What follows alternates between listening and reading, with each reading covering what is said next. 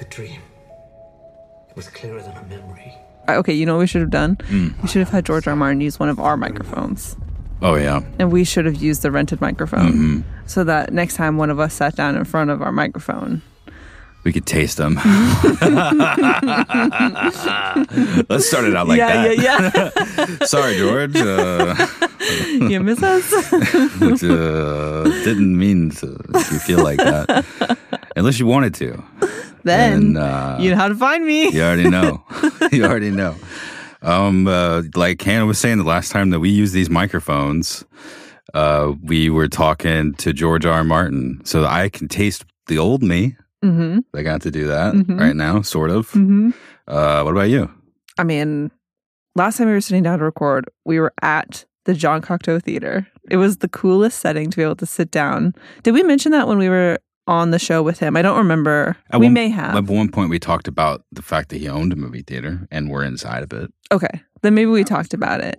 But it was really neat to sit in that theater and sit down and we were all kind of facing each other. the The chairs at the Jean Cocteau Theater uh, fit a Baja Blast energy perfectly, and I would say most twelve to twenty ounce beverages as, as well. But uh, yeah, very comfortable. They just recently remodeled and updated that place, and uh, if you have been to our Twitter account or our Instagram, you'll see a photo that was taken by one of George's minions, Sid, whenever we were uh, just sitting down to record. We were like plugging in the laptop and everything. And uh, you'll see that we had the chairs sitting on the floor. We wanted to be facing each other instead of uh, on a stage, sort of like presenting to a crowd of ghosts, Mhm. like a Right. panel That at a con so weird. or something. Yeah.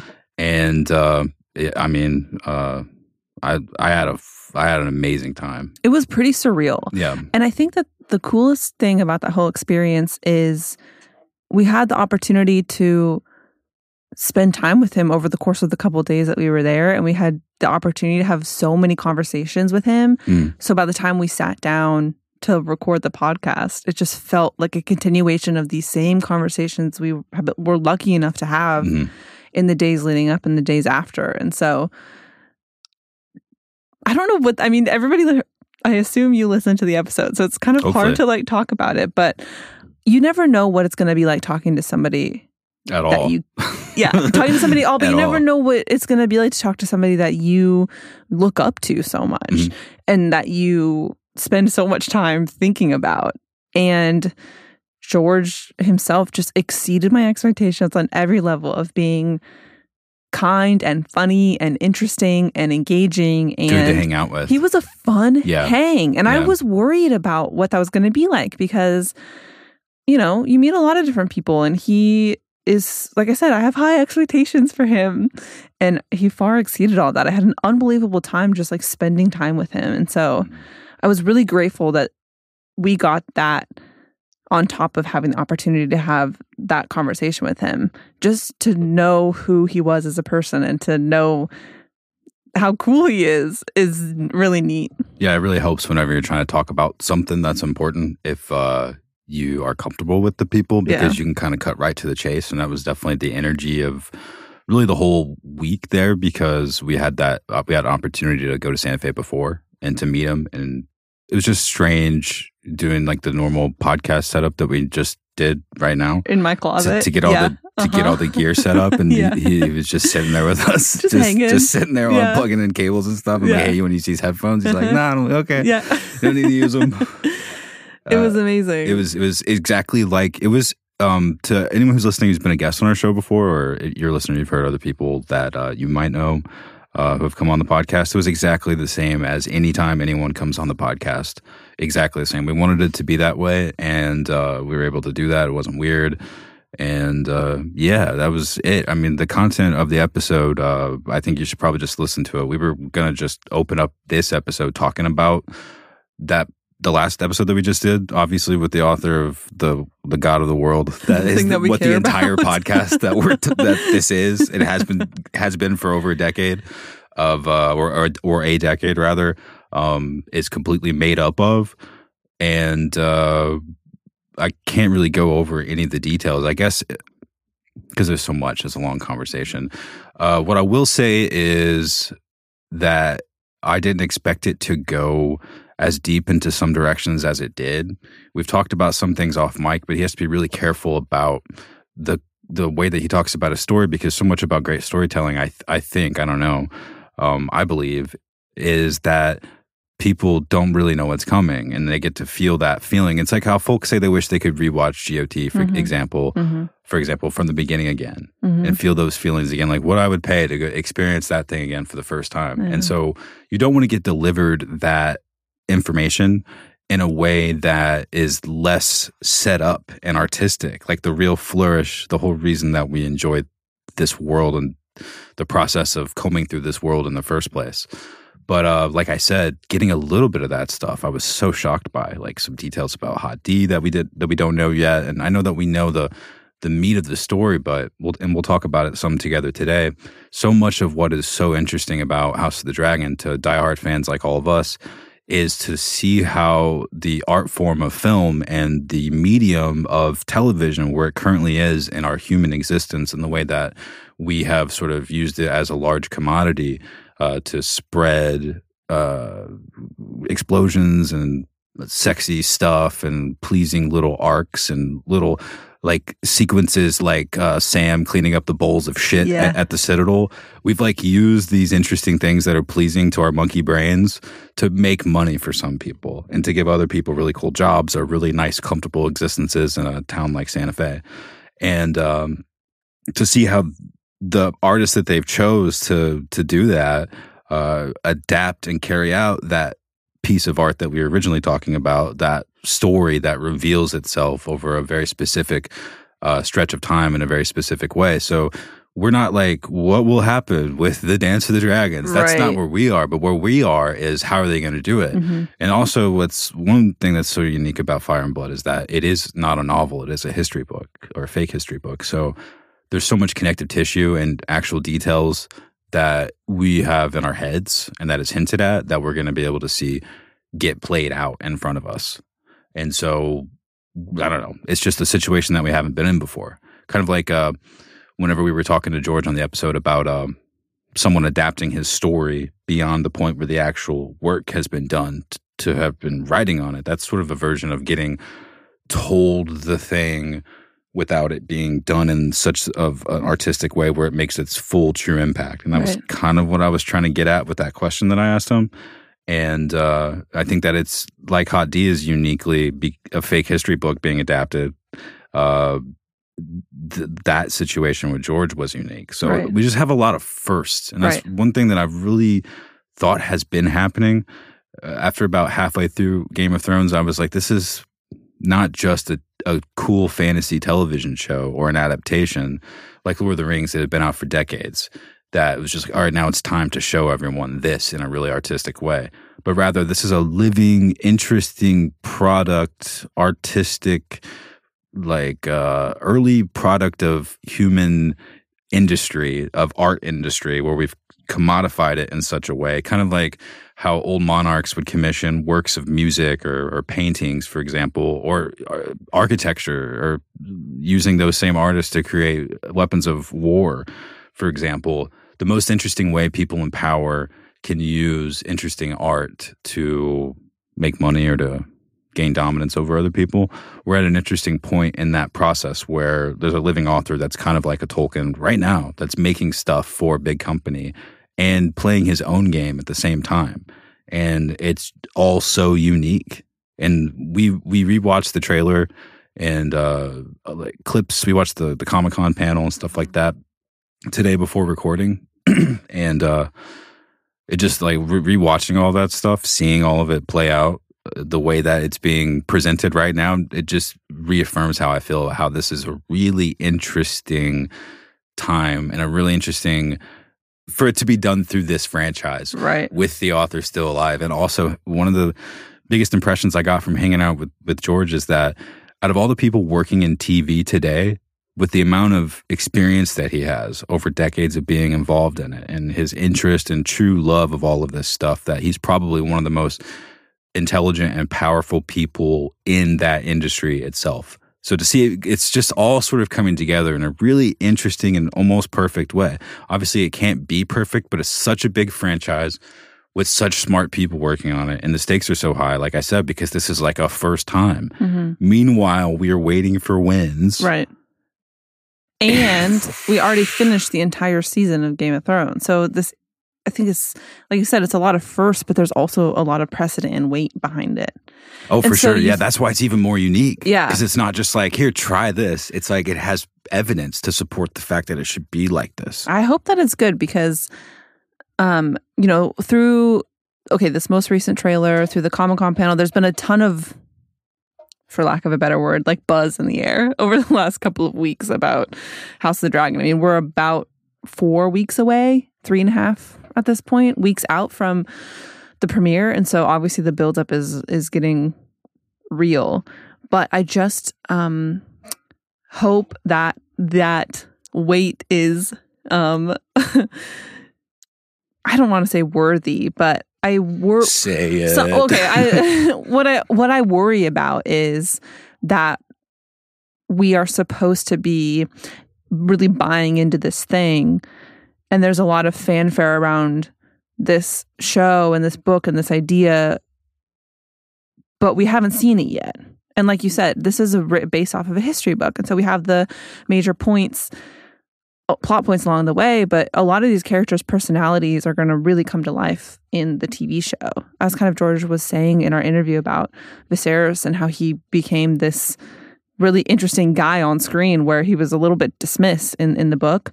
Um, and so I guess all I'm trying to say is there seems to be a lot of like pre propped up fanfare about Yeah. we're supposed to be obsessed with these characters and we're supposed to be you know crazy about which side we've picked and well, all people don't know that yet though you know right? But that's how they talk about it. Like that's how they were They talking sort of- about it on the panel at comic-con you're right, and yeah. i'm a little you know whatever. I was like rolling like my eyes. yeah i was like come on. Yeah. there's so much more depth to what is happening and i don't i think my only fear as and then I'll talk about all the things that I'm psyched about because that list is much longer.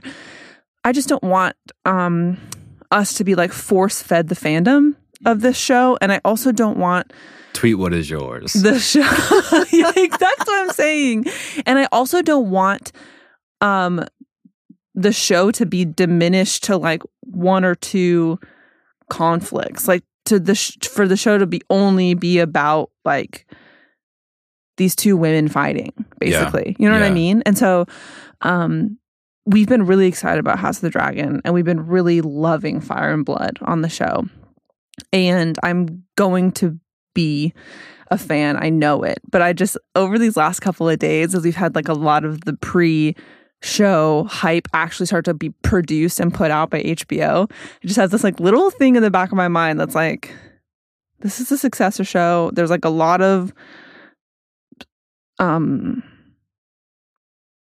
they have big shoes to fill and they're trying really really really really really really really hard to fill them. And so i just hope that we're not force fed what we're supposed to like and that we can instead discover all these new characters and personalities and storylines that were are ripe for the taking. I hope we can discover those on our own instead of being told what to like and what not to like. Does I that really- make sense? Yeah, and I, I more than at any point um, leading up to the show, I I feel now more confident than I ever have because of how good the trailer looks.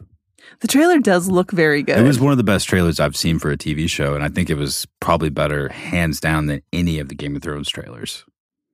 It was a really good setup, I thought, and just from the tendrils that revealed itself, I feel like the the image, the picture of what they're going to do in Hot D is more clear to me than it ever has been before. And so, any kind of fear that they've hired people, not Ryan and, and Miguel or any of the other executive producers or producers or George that are working closely on it on that side of things, but like whoever's at HBO, you know, for example, or at Warner Brothers, that's that cares about it so much that might put their fingers on it.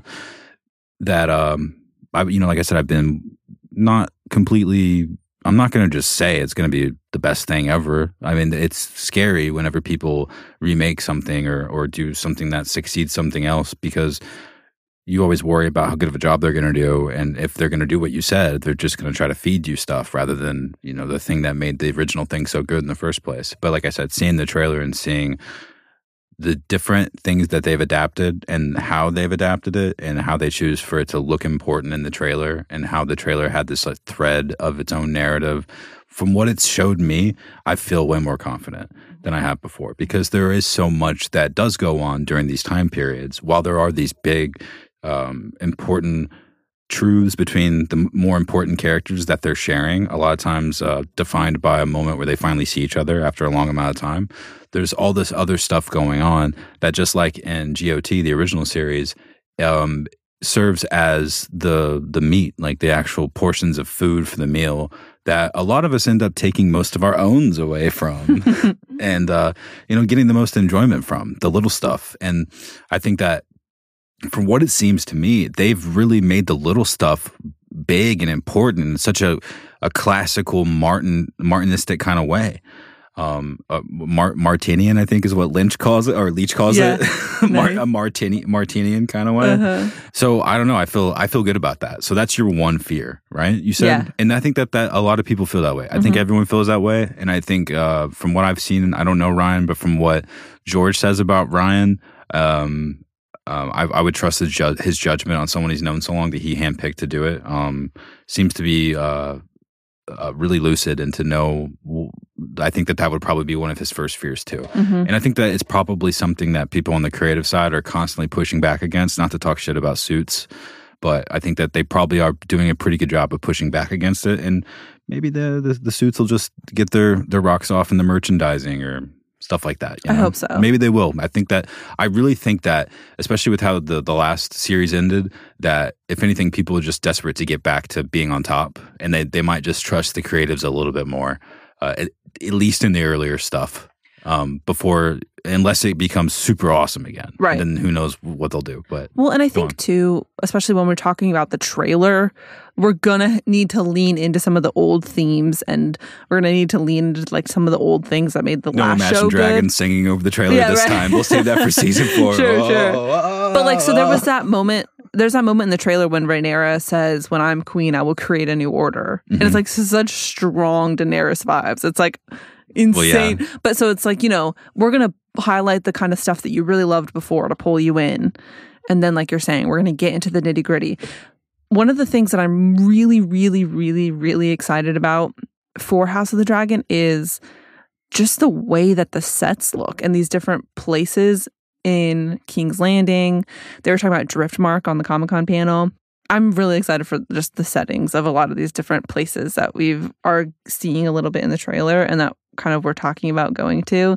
Um, I just feel like there's a lot of really great detail that is being highlighted, and those are the things that really caught my eye a lot in this trailer. Was just um, the attention to that detail in those locations. I felt Yeah, you like gasped when the turning was shown, the maiden pool turn. yeah, I just I liked it. You know, it was fun, and I felt it was very fantasy heavy, and dude, that's one of my one of my notes too. it really. I- Yeah. I, just I felt like I was watching a fantasy story, and I know that it is, but the only reason why we're From able snapping. to do that is because of the success of so many other things. Either Game of Thrones itself or other things that came Probably because of Game like of Thrones. I, I mean, you know, whatever it is, the Hobbit cartoon. yeah it brought yeah it brought us to this point and so the Totally. show is high fantasy from the looks of Dude, it that's what. Yes. Oh my gosh. I mean, I don't know if it's going to be more, but that's one thing I loved about Thrones, and I know that it's hard for a, a network like HBO that has such a specific looking polish to do it all the way too. Um, but I thought that they did a pretty good job. Uh, They thought that, I thought they did an amazing job on Game of Thrones. That's why Mhm. I fell in love with it. That's why we're doing this whole Yeah. thing. But I really think that that Brian and his team and Miguel and George, I think they might have gotten some more high fantasy out of this than they were able to squeeze out of Game of Thrones before, I just based on the look of it. based on the look the of it framing, the even like the like the Like way, that bridge. and I think that's why they casted Matt Smith, and it makes me so excited because him being him facing off against Otto Hightower, Yeah. the way he was pointing his it looked like a cover of like an old cover of one of George's books. yeah it did You know, like the one where it's got the the the heraldry, the flags are waving. you got the pinion, you got the little the little sigils. It's like in a perfect triangle, and you're like, you guys are just gonna kill people, but you got really nice looking flags and Mhm. stuff. And there's And a lot of helmet plumes. Yeah, exactly. Plumes, the enameled Targaryen armor. Yeah. I mean, we've seen the Targaryen armor and we've seen uh, the plumes and stuff before, but we haven't seen Matt Smith's thespianish vibe. Uh huh. Uh, what's the word? Uh, like invigorate. Uh, yeah, exactly. Hannah's holding her arm out in a hilarious way. And I'm holding my arm out in the way he does. That's that, what he In that does. shot. it's so good, and I, I. That's why we love characters like Darkstar. and That's why we love high fantasy in Yeah. general because it's like really serious, but also like a little, a little like Broadway, Uh-huh. a exactly. little, a little it's, bit, it's, like a It's on the edge of Yeah. almost being embarrassing. Like, you know what I mean? It is embarrassing. But not in a bad It's way. It's like when I wear drip, Mhm. I'm embarrassed. you got to just lean into it though. Well, exactly. It's it's cool when you Are a rapper and rich. yeah, and when you go all in, and it, it- Yes, I I really kind of got that energy yes, me from too. just like the look and feel of everything. Me and too. so, um, yeah, Me too. I Me too. I Which think that's so cool. part of the reason why I gasped at the tourney moment too is because there was just so many. uh You think about like the early seasons of Game of Thrones and the um like kitschiness of some of the fantasy there. This was like a little bit more polished from the trailer, and I guess like you know just all the dragons flying around really adds to that. We had so thing. many cool dragon Holy shots, crap. so many amazing these like overhead views of the scenery from the perspective of a dragon. Mhm. And I know that part of me is like, man, we're just going to only care about dragons this series. But then the other part of me is like, we're going to care about Dude. dragons this series. Imagine this uh, if little kid me got to see an adaptation like this. The best that I had was Kevin Costner playing Robin Hood in Robin Hood Prince of Mhm, Thieves, a yeah. movie I've watched so many times. or the third Ninja Turtles movie when they're in sort of like a feudal Chinese atmosphere. It's like, ah, it's still swords and shields. I'm in. right. It's it's uh this is on a level where when when an author like George or any others that have magical creatures in their uh in their books, this is on a level where they're not done in a way that's cheesy and uh that's so hard to pull off because you have to pay so much money to be able to do that to, and to you just don't even try you know like show Daenerys sitting by three little dragons and that's enough for the first three Or seasons build one, we, the, we, the, two streets and make that the whole thing. Exactly. Build two streets and the whole sack of King's Yeah. Landing and keep cutting to that same wall.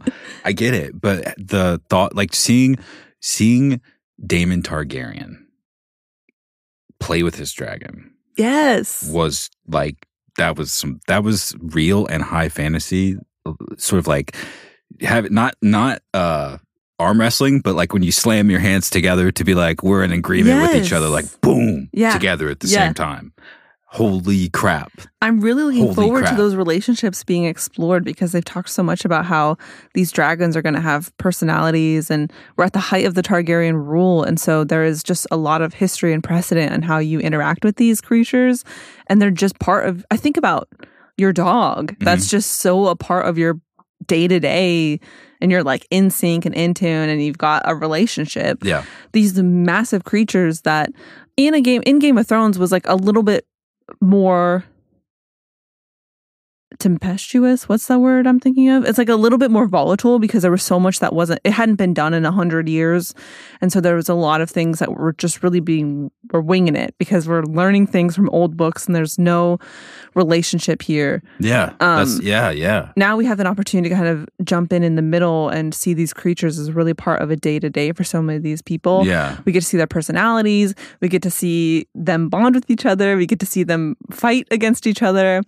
The the role of kind of who the dragons are as characters, I think, are going to stand out in a really interesting and exciting way, in a way that they didn't have quite a chance to, because I felt like, you know, Drogon is cool, but he's Daenerys. You know, if that makes sense. Yeah, no, it does make sense. It's like even not even the Night King with his confidence and posture on the Ice Dragon could uh could have as much uh dare I say swag as what these Targaryens who grew up with dragons being in their family for generations should have whenever they run and jump and easily natural easily kind of embark and disembark with their dragons. Mhm, yeah. And it would have been harder to do that back then when they also knew less about how to do that kind of CGI with their actors. Sure. Yeah. You know, so yeah. they had to learn that over time or whatever. Hopefully, they hired some of those people or other people that have experience doing similar stuff. But yeah, if if if it looks like there's any kind of agility and uh, like ease with these big dragons, I mean, the point that I just made is going to be even crazier. Exactly, If they can yeah. really pull it off. Yeah. Dude, this could be such an awesome bar setter for all adaptations like this moving forward. Not just fantasy, but you know, I hate to go back. Sorry, George. I hate to always go back to Harry Potter. it's like okay, I I hate to go back to Harry Potter, but um, imagine whenever we think about the real adaptations, you know, the the ones that would probably have to be done through a television show. But like even if they fit it in the amount of time as a film or whatever, we always say we want stuff like more scenes. We want uh, more more of the actual information. Let's just simplify it of the book to be put into the movie, so it's more like the book and better. But I think the one thing we have a hard time describing um, is that part of what makes it feel more like a book is if it's adapted like the book feels, hmm and exactly. that's this That's why I love movie three, Prisoner of Azkaban. this and I said it right there. bro.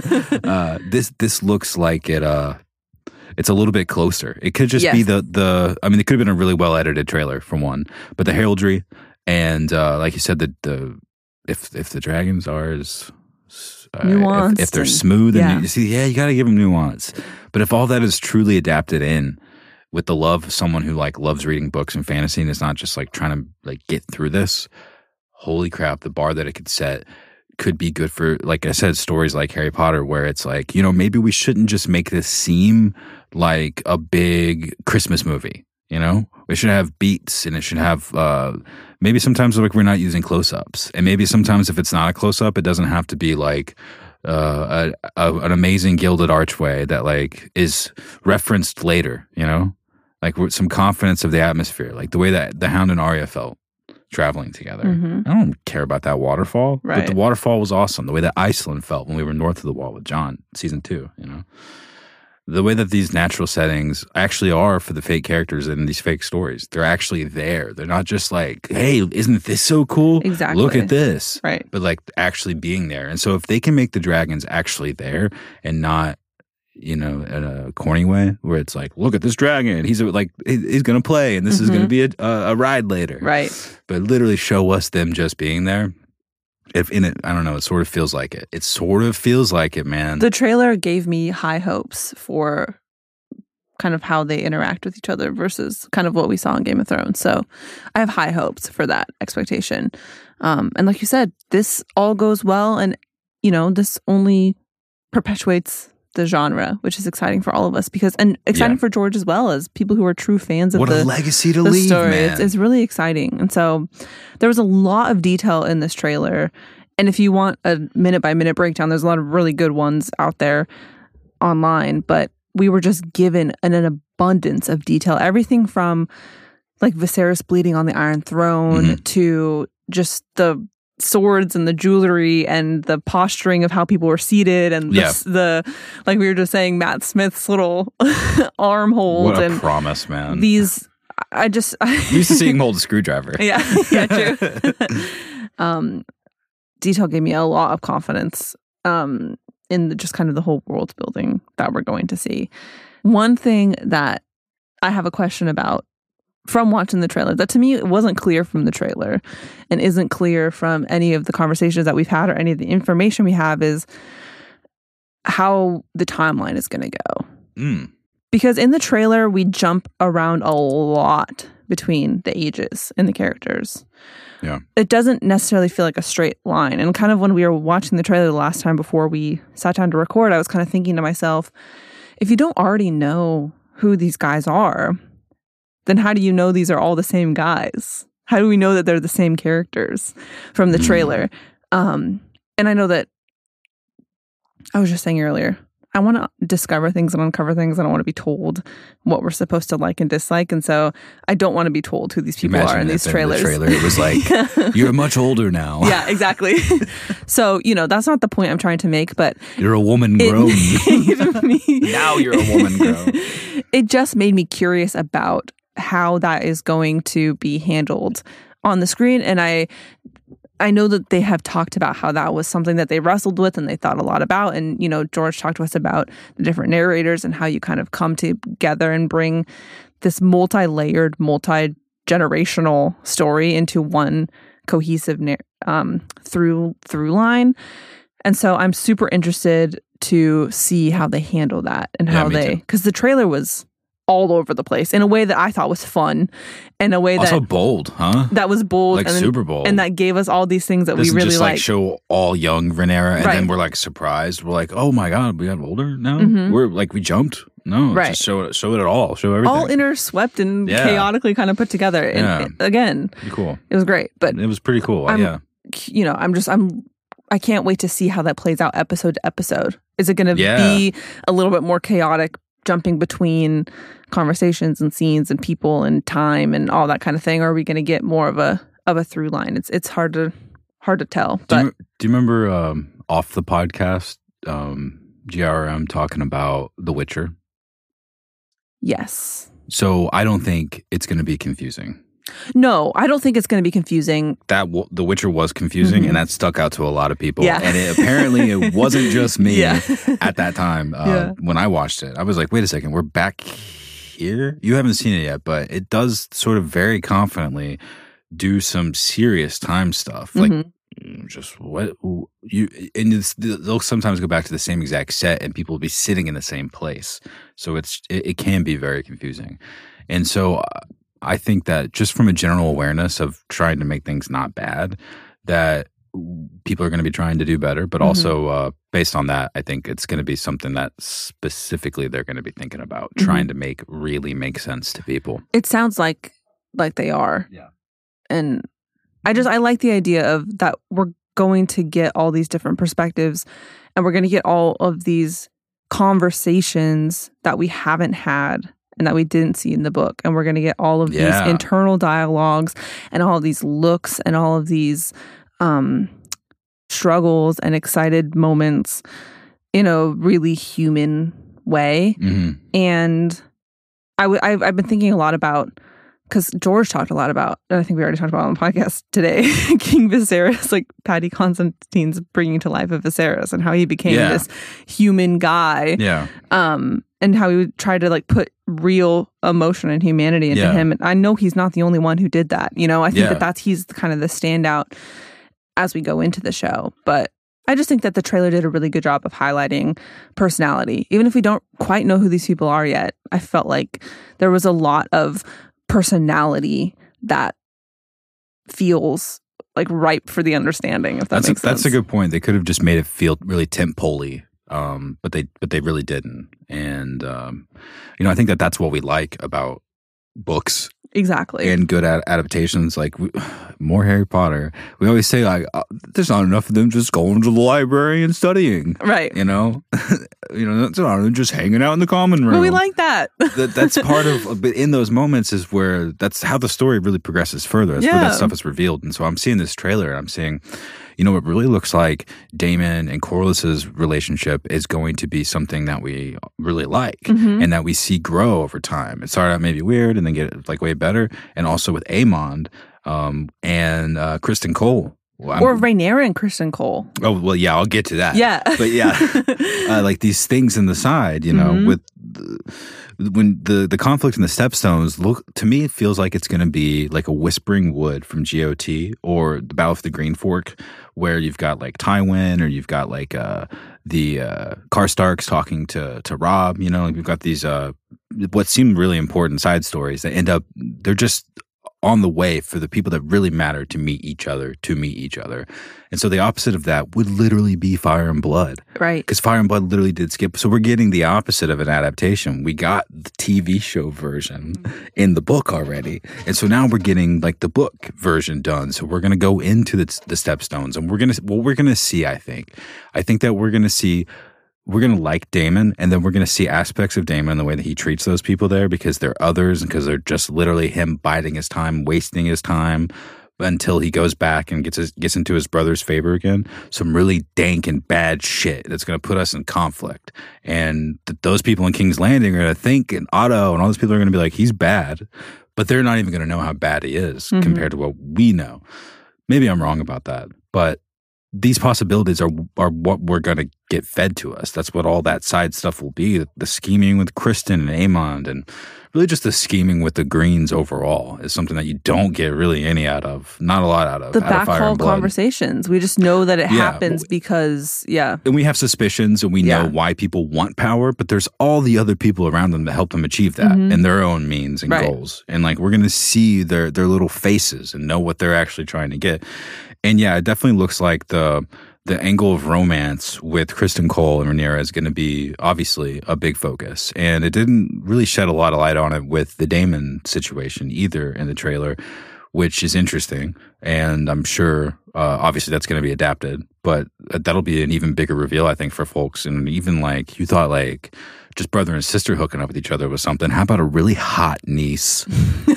like a really hot niece. You know what I mean? Just ripe for the picking. She's just outside reading her little book. Her feet are Uh-huh. up, and her uncle walks through, Uh-huh. and he's like, "Hey, what are you reading?" Uh-huh. That is gonna make people go, "Oh shit! I thought he she wanted the Tanner Jon Snow." Fuck, Right. fuck. Right. And so yeah, that's gonna be interesting. And so yeah, uh, it looks like they're focusing a lot on that Criston and Rhaenyra romance. In Which a, is in gonna a way make- that's satisfying, and we get to know the truth in some way about what happened there. Because as that story progresses, it's going to, I feel like, even be even more dramatic. You know, think about them kind of near the end of, um, like once things start to get bad, like their looks at each other across the, the Oh you yeah, know, it's going to be Yeah, really yeah. intense. Oh, for sure. It's like So- we're coming to the point where she wants him to fucking die. Yeah. Uh huh. And at the point where he reveals how much of not a man he is, Mhm. to where he actually, spoiler everybody, to where he's like, you know what? I'm going to scheme against the person I was like sitting in these rooms with and like being so intimate with. We were sharing candlelight and firelight and talking about the future. And now all of a sudden I'm a Queen's man and I'm a fighter and I'm just like, what? But he does beat, beat Daemon in some fighting. So, He does. and so we'll see how that turns up. It's so delicious how it all courses together. And like I said, we're getting like the opposite of the book because the book was the TV show. The book was the bad Warner Brothers movie. And Well, but the book was good. well, Yeah. it was- well, you know what I mean. It was the it was Yeah, it was totally. the, it was Yeah. uh it was It was the history. high-level exactly. It was the high Yeah. level. Mhm. Yeah, not in all cases, but it was the high level. Yeah. And now we get to go in and see the stepstones and see these conversations and see them horse riding outside of King's Landing and get to see how much Targaryen stuff and dragon stuff is really in King's Landing. Right. It's really exciting. Well, and it's exciting when we watch the trailer too, because I think back to watching Game of Thrones trailers, especially in the last couple of seasons, and it's like, I know what this is, I know what this is, I know what this is, I know exactly. Imagine Dragons. Yeah, but when I watch this trailer, I just realized that Imagine Dragons uh, has the word dragons in it. Yeah. They weren't just like the style of music Right. they played over those Right. trailers. Now that's hilarious. also, if someone tells you to imagine dragons, just say no. You don't have to listen to them. All right. If the, if someone's band name is a is a like a, a a request, if it's a if it's an order, you know, imagine dragons. Just tell them no. All right. Keep that rebellious spirit alive. Sorry. What were you saying? uh, just so presumptuous. I can't really What if- remember what I was saying. What if our podcast was called "Send Us Your Owns"? it should be? it's a demand, not a request. Yeah, exactly.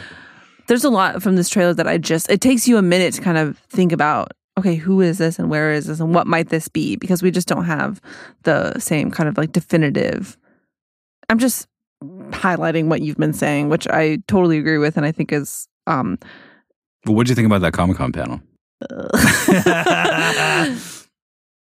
The thing about the Comic Con panel is what I was thinking about when we started the podcast off. And I was thinking about my fears of Mm. this show.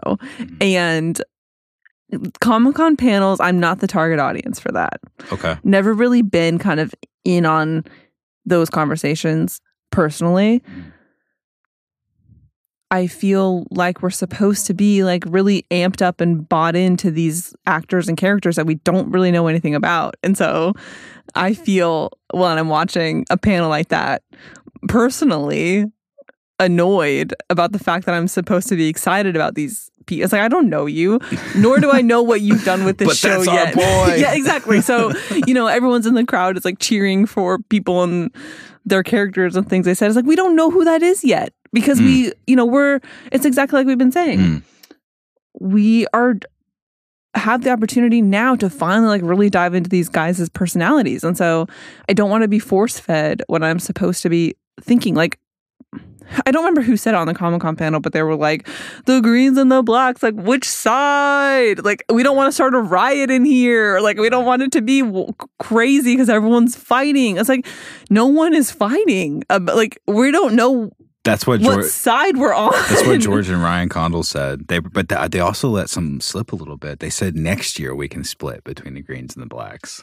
They said something like that. Right. So I think it'll be that's pretty indicative. I think maybe we've seen like all the way up through episode eight footage basically in this trailer or something like that. Or like episode seven or Mhm, something. That there's gonna be, you know, more, obviously Viserys and blah blah blah blah blah. But uh yeah, I think that we kind of have a cutoff point. And so it'll kind of end at like the arc probably of like Aemond and Criston and uh the Velaryon scheming, you Mhm, know. It'll yeah. be like it'll be like right. drama, drama, and then like we'll pick up on the leftovers of where they like got their all of their concurrent schemings up to. Right. Right. Exactly. So, And they're going to show them as little kids too, like Aemond, for example, Mhm. which will be. And then he's like, "I'm trying to look like my uncle." Uh-huh. yeah, So yeah, I mean, you know, maybe we will have a, and we will have strong feelings about that after we Well, see for the sure, first yeah. season. it's just like trying to be something it was before. Maybe That's what I. That's what annoys me is that we're trying to bring on and live off of the old hype because as we should, like Game of Thrones is a big TV show, but I don't need a blanket that says like dragons forever. You know, like wait, what? What the drag? did the, the dragons say? did that. Yeah, there was some HBO put out some blanket that is literally the worst thing I've ever seen in my life. Wait, I gotta pull. I gotta pull it up. Hannah's true colors are coming out. I I'm love it. I love it. You all know that I'm psyched out of my mind about Yeah. House of the Dragon Yeah. in a way that I never thought I was going to be. But that means that I can also make fun of this blanket. It's a blanket that says, oh, it's from the first trailer or the teaser trailer that says, Yeah. Dreams didn't make us kings, dragons did. And it's like, That's the blanket says that. yeah, the blanket says oh. that. Oh, I just thought it said the dragons did that. Well, basically, that's basically what it says because it really says it says dragons did in really big letters. We tweeted this out like at the beginning of June. So if you wanted to scroll back through our Twitter, um, you know, it is what it is. But oh, nice. it's hard. Like, I, I'm, I'm, gonna- here for it. I'm here for it too. I am here for it. I, lo- I love it. I want fun. I want. I'll I'll take like uh like if someone doesn't know how to dance, you know, Mhm. It's like I'll still I'll still dance with you, Uh-huh. or I'll still dance around you. You know, Totally. You can be as silly as you want. I'm just want it to happen. Sometimes uh it's hard to do that, but not when you're sober. Right. Or if you're like a certain kind of not sober, uh, certain other kinds, it's like way more like, oh God, I'm seeing too deep into things. But uh, for the most part, it's just like, yeah, bring it on. It, but I definitely notice all those things too. all I'm saying I is, just want us all to come together I- and, and have I- fun for this to be good. and I'm here. I'm on board. I'm Yeah, I on know, board. well, I know you are. We're just But, um, we're sitting in your closet recording this yeah, I know. podcast Yeah. for an hour. We're we on- we I'm went all the way to. Santa Fe. I know. I know you're. Yeah, I just, know you know, I want down. them to, I just, I want it to be, I want it to reach the potential that it has in my mind. And so, you know, I think that there's going to be reservations along the Dude, way. I think it looks good. It looks really I it good. looks and maybe good. I'm just trying to like, you know, I think it's gonna be psych better- myself a little I bit. You be- said this. I think it's gonna be- You keep saying What? this. Say it. I think it's gonna be better than Game of Thrones. Earlier today, I was. I think it's gonna be better. I go through these phases where I get really depressed about House of the Dragon. I'm like scared that it's gonna suck. And you always say it's gonna be better than Game of Thrones. I really think that. I you really genuinely I think that. genuinely think it's going to be better than Game of Thrones. I genuinely think that that the people that are involved with it are that they're smart enough from the beginning to get the right kind of grip and the right kind of places. They've been through this before.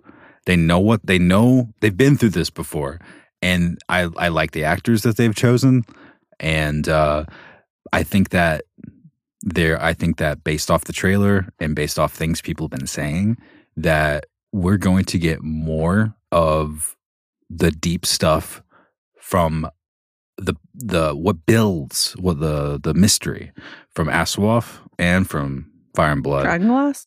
I think we're gonna get not just Dragon Glass, but you know, like that's if like that's like the first thing, and then it opens. It's like the tip of the Yeah. iceberg. Is Right, that's what I'm saying. Yeah, It's like, and then yeah. the rest of it is Yeah. underneath it. Yeah, I think that the the mystery is going to be a is going to be imbued in this, and I think that uh, what else do I think? I think that um, the quality of it and the high fantasy elements, the pacing, um, and just the warmth that you feel that we felt from like going from castle to scenery to uh, tent to horses to uh, this guy's got curly hair and a mustache, and these people are playing you know, musical instruments, and now a little kid's talking. Like the the the mix that made Game of Thrones so satisfying. I think they're going to do even better at it. I think it's going to look better. I think it's going to be more patient, more like high fantasy. And to get back to the the the mystery being imbued in it point, that's going to make me so excited because that's the stuff that I like, and it's not going to be just about White Walkers in the end, or how do we rather how do we deal with the problem of summing up the White Walkers? How do we deal with the problem of summing these things up? I think instead of that, it's going to be revealing to us these little things that are going to be not obvious to everyone, but um, are going to be really satisfying whenever everyone starts to learn about it, like the early Shadow Baby kind of stuff. I think that those might have been gas, glass candles on the table in front of uh, King Viserys and the and the ilk. Um, judging by what it was and the little burn on it, I could be completely wrong. Someone might have an answer for what it actually is, but it's not the only point. But if that if those are glass candles, Jesus Christ! But the, they had, they had a bunch of them though. They had like five or six, so I don't think that they could be. But if they do have that many, my sort of suspicion that because it's further back in history, it's closer to the Doom. It's Mhm. I mean right up against the hundred years since the conquest.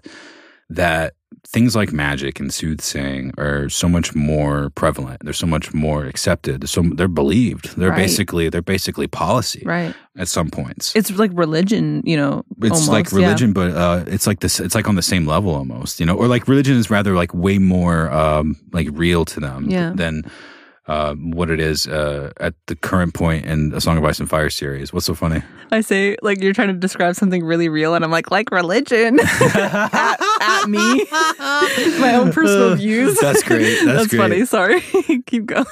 I, I just think that um, there was a there's a potential for them to be interested in where they came from and to talk about where they came from, how they came from it. They've they've got a whole bunch of dragons. They know there is a big difference between them and other people, at least with what they've gained for themselves or what their families had gained, had their family has gained for them.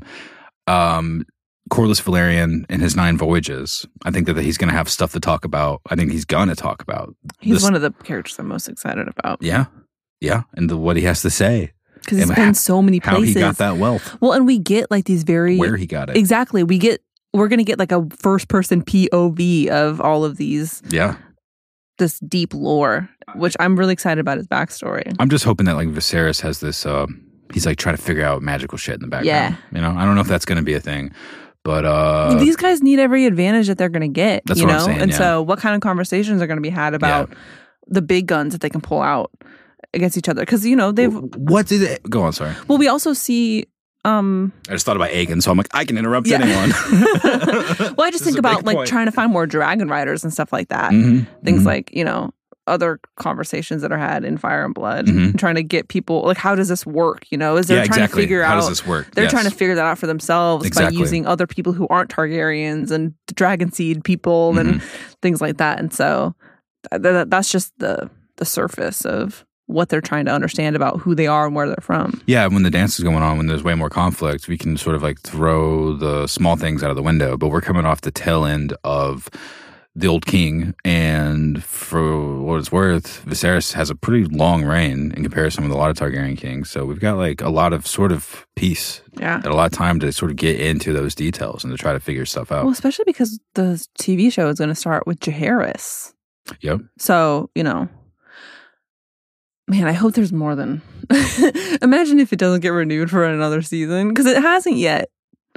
Oh yeah, it was gonna get renewed. I know, but like, want but you know what I mean. want They want the press drama. release. Yeah. I know, whatever, but I remember one gonna- time Game of Thrones got renewed for three seasons or something like that, two or three at once. I was like, yeah.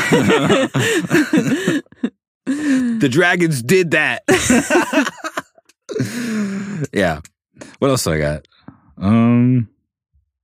Oh, Criston Cole my phone keeps getting corrected to Christini. Mm, So ooh, that's nice. your new name for this podcast. Um, I think it's gonna feel really uh sort of like sweepy transitional for the first handful of episodes based off the trailer. yeah, that's what I was saying Int- about like the timeline Mhm. and how that's going to play out and I, it, how seamless is that going to be and is that going to be engaging or is that going to bring on Witcher vibes like you guys were talking about? Yeah, I don't think, like I said, I don't think that they're gonna do The Witcher bad based on other conversations. Um, I like that we're gonna see, we're literally gonna see Daemon roasting the the men of the Triarchs of Atlantis. Mhm. Like, Mm-hmm. whoa. Yeah.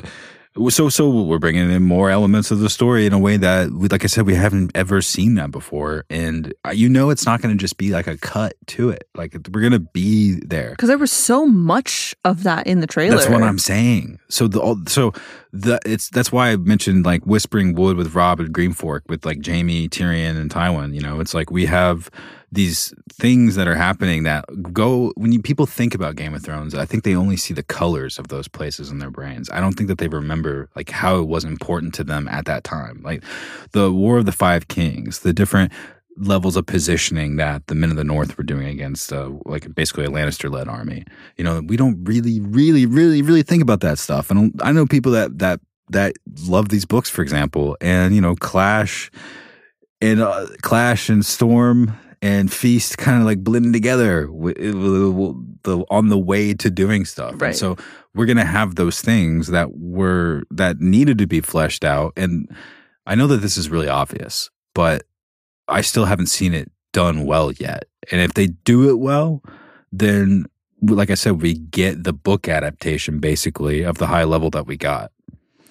And that's where they're doing it. And, and places in Westeros we really haven't been before with characters we don't really know, like the Velaryons. You know, with uh, Corus, Corlys is a is a, a historical character in A Song of Ice and Fire who has has those places, has that experience inside of his brain, and he's going to be not just someone that we brush up against or that is talked about in a book somewhere, but who's helping out one of our characters who's going to be basically doing weird shit to try to get the Mhm. throne Yep. and have Yeah. sex with a young girl. Yeah, exactly. Which I mean, what's better than that?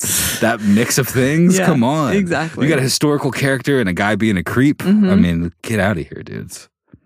I don't know. I hope I hope that the uh, those things are glass candles though. And he's like, we don't know what this does, or we know how to use this. I know that doesn't make any sense, but that could be a thing. And uh Christini, you know, he's very handsome. he so is very handsome. we're gonna have a lot of cool tweets and uh, a lot of cool Gifs of images and gifts. Yeah. Um, I want to say something about something that GRM said on our show. He said that about a month and a half ago, or some something like that, he'd had an idea come to him about a character's end, and he said this would obviously be in a Dream of Spring, and he said that it was appropriate and uh, something else and powerful. And if you haven't listened to it yet, the whole episode is worth listening to just for that. To hear the closest scratch against the furthest that we have in a Song of Ice and Fire that's from the the font that all of it literally comes from, and that's a fresh thing that has just happened. And um, now in my brain, there's this sort of framework that extends all the way to a Dream Spring now, not just sample chapters or possibility of what's in t wow obviously excluding the uh, show's timeline of history. That extends all the way to some character's ending. Is it Arya? You know? Is it Cersei? Is it Jon? Sansa. Is it Tyrion? Who? Sansa. I don't know, but um, the framework goes that far, and um, this this is what's happening. Mhm. We're in the middle of all that and this right now, and uh, he's a really nice and uh, generous and cool person to have reached out and to come on our podcast.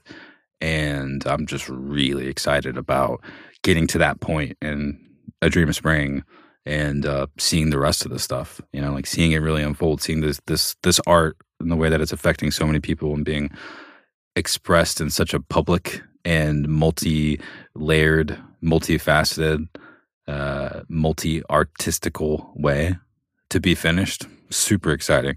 When we have days, like when you wake up in the morning, you have life. We have stuff we have to do to provide for ourselves to stay alive. And then you have other stuff that you need to do so you don't get sad or go crazy or get bored.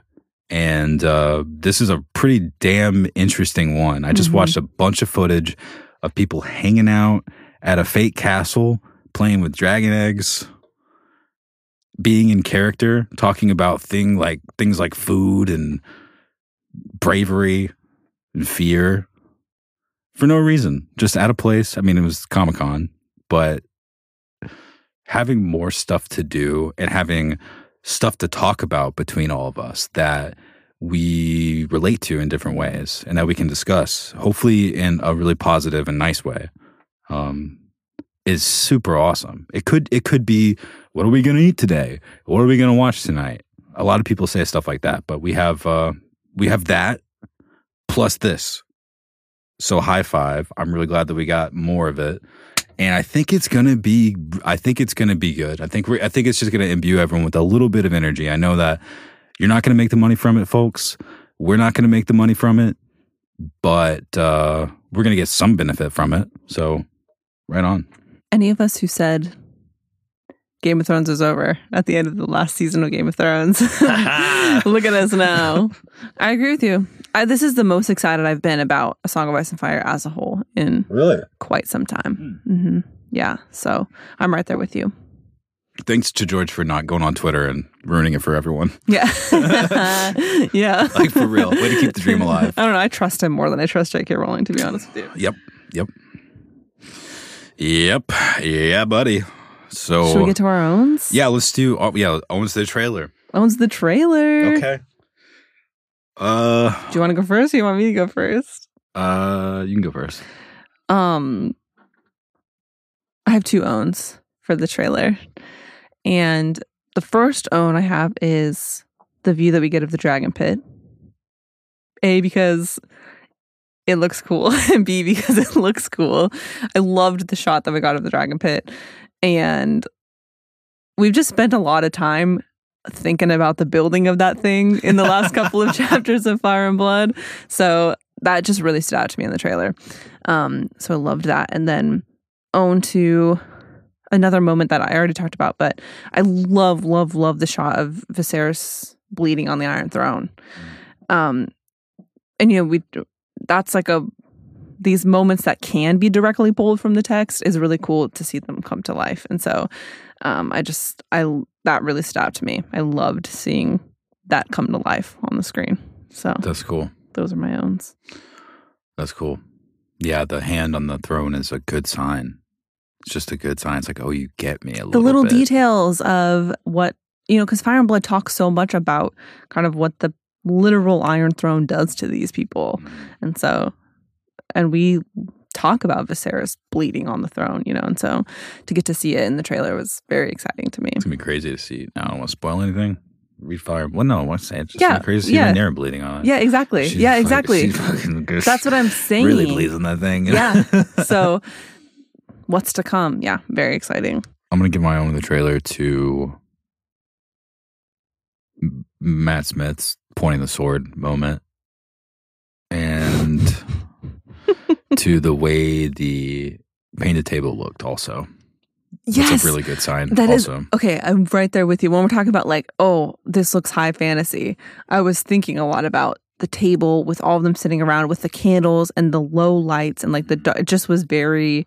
It felt very um medieval, you know. yeah, it was like that without being too rustic. It was like that and fancy. Yeah, right. because Exactly. they are fancy. Exactly. It And- didn't feel bleak. Right. Yeah. And it wasn't like I don't want to talk bad about anything else without by making it good. So I'm just gonna say that's what it was.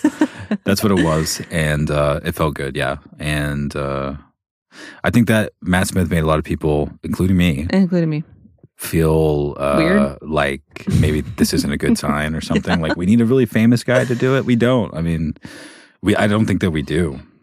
I think that a lot of these people are going to become really famous off of this if it's as good as I think it is. And obviously, folks got a lot of career success that weren't uh, mainstream actors in the original series.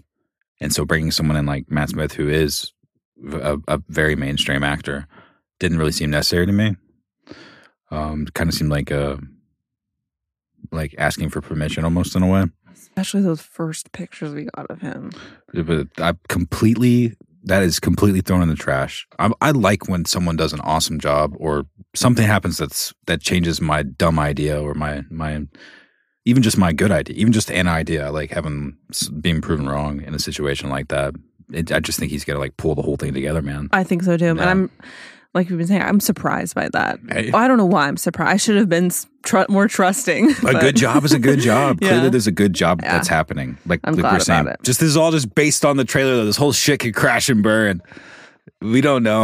Like I said, sometimes I wake up in the morning and I think to myself, House of the Ra- Dragon is a joke. now we're on to your owns. We got some really good owns that made me LOL on both Instagram and Twitter, but I'm going to start first with Instagram. From this was my favorite one. I'm reading it first. From Amanda Berglund, who just says the lighting department, period. that made me laugh because it's so true. I mean, that's exactly what we've been saying. And so own to how everything looks from Amanda. So thanks, Amanda. From D Logsy 13, owned to the sea snakes, old ass, still getting it on the battlefield. And of course, to Sir Criston's flow. Christini does have a flow to him. I think he means his hair, not just his sword. Yeah, event. maybe. Yeah. But both I think were good. Thanks, Logsy. We've got Ashayatara who says Aemond for looking like the goth he is. He does look very goth. Charlie Gibby, Rhaenys looks amazing. Her little whisper to Alicent gave me goosebumps. Also, dragons. In all In caps. caps. The donut says own to the throne for chopping up my man Viserys' hand. Yikes. Ouch. Immersion art. Meleys or Caraxes, whatever, I'm stoked. Curtis Moore Official says my own goes to the absolute heat that had me headbanging throughout the soundtrack. Great. Thanks, Curtis. Curtis is another one of the folks who've been doing Owens with us for like uh, a million years. We've been doing this for a million years. Okay. Moving on to Twitter. From Shane Lisa, my own is Daemon walking up to the throne and Sir Harrold Westerling putting his sword to his chest, and Daemon is like, Seriously, bro? I think Van Smith was great in that moment too. I know. he was just like, "What? Are you for real?" Travis Cole at Straight Savage Cole says, Hopefully, I'm not too late. LOL, I was on vacation when the trailer dropped. Same, actually, kind of. My own goes to the scene that reminded me of the Bells episode from season eight of Game of Thrones the dragon flying over King's Landing. Mm. Bran's vision. Also, an honorary own to the Iron Throne. I get chills on a chubby every time I see it in House of the Dragon. Thanks for the the chubby info there, bud. Is that the whole thing? Mhm. Own uh, Connor Targaryen. But before I move on to Connor's tweet, um, the Dragon Shadow reminded me of that the football game That from the was UK. one of the coolest trailers I, or commercials I've ever seen. Yeah, we've retweeted it. I think. Um, I'm pretty sure we did. Uh, during like a a timeout or a quarter change, whatever it's called, um, for y'all's sport over there. Uh, there was huge dragon shadows flying over the whole field, and then they shot pyro. That was. And then they yeah. they had on the screen like the release date. It's one of the coolest trailers. So ever- or. It's not a trailer, but a commercial I've ever Yeah, seen. one of the coolest trailers ever. Right. When they attack the sport. Right. Own to the parallel, Connor Targaryen. Own to the parallel between Hot D and Fire and Blood, both depicting Rhaenyra and Alicent at the wedding feast. So excited! Yeah, it's them sitting. Uh, you see the illustration. yeah, the Doug- shot Doug of Wheatley them did. sitting. Yeah. Um, so excited for this show, and just as excited to hear you guys talk about it. That's uh, them sitting apart, and the trailer does a good job, like you said, with the blocking of showing them sitting close together when they're young. Mhm. Can't wait to see that friendship change I over know. time, and then uh, sitting further together when they don't like each other as much. Drama. At Philip the Junior says, own to the editors of the trailer for not showing mushroom. Mm. or that's a disown, actually. At Clint wrote this owned to Prince Daemon Targaryen, Prince of the City, Lord of Fleabottom, and King of the Stepstones in the Narrow Sea, who is about to get the live action characterization that we all deserve. And he's got a picture of uh, Damon with his helm, and he's jousting. At Mike McCann 55, owned to the music and sound production team, knocking it out of the park yet again. The music got me so hyped in the dragon noises, the roar, the loud, almost croaky growl, literal chills. Sexual Jazz, eight at Ghost Chase Killer, owned to the Bloodwyrm. I mean, come on. Wow. Darren Sword says, own to Rhaenys, the queen that never was, for being an absolute bamf. She will be our mom during this troubling time. Darren also says my own goes to the goodest boy of House of the Dragon, Caraxes, and my own to Alicent for having the nerve to go after a crowned princess. Agree and all that. Zach Sweet says, own goes to anything with Daemon Targaryen. LOL. Very self aware there, bud. And our last own from Eliza Bennett. My own goes to special effects team, who must have worked double time for all the badass dragons we see on the trailer. Yep. My vacation house got paid with that dragon, he says. Right? he watched the trailer.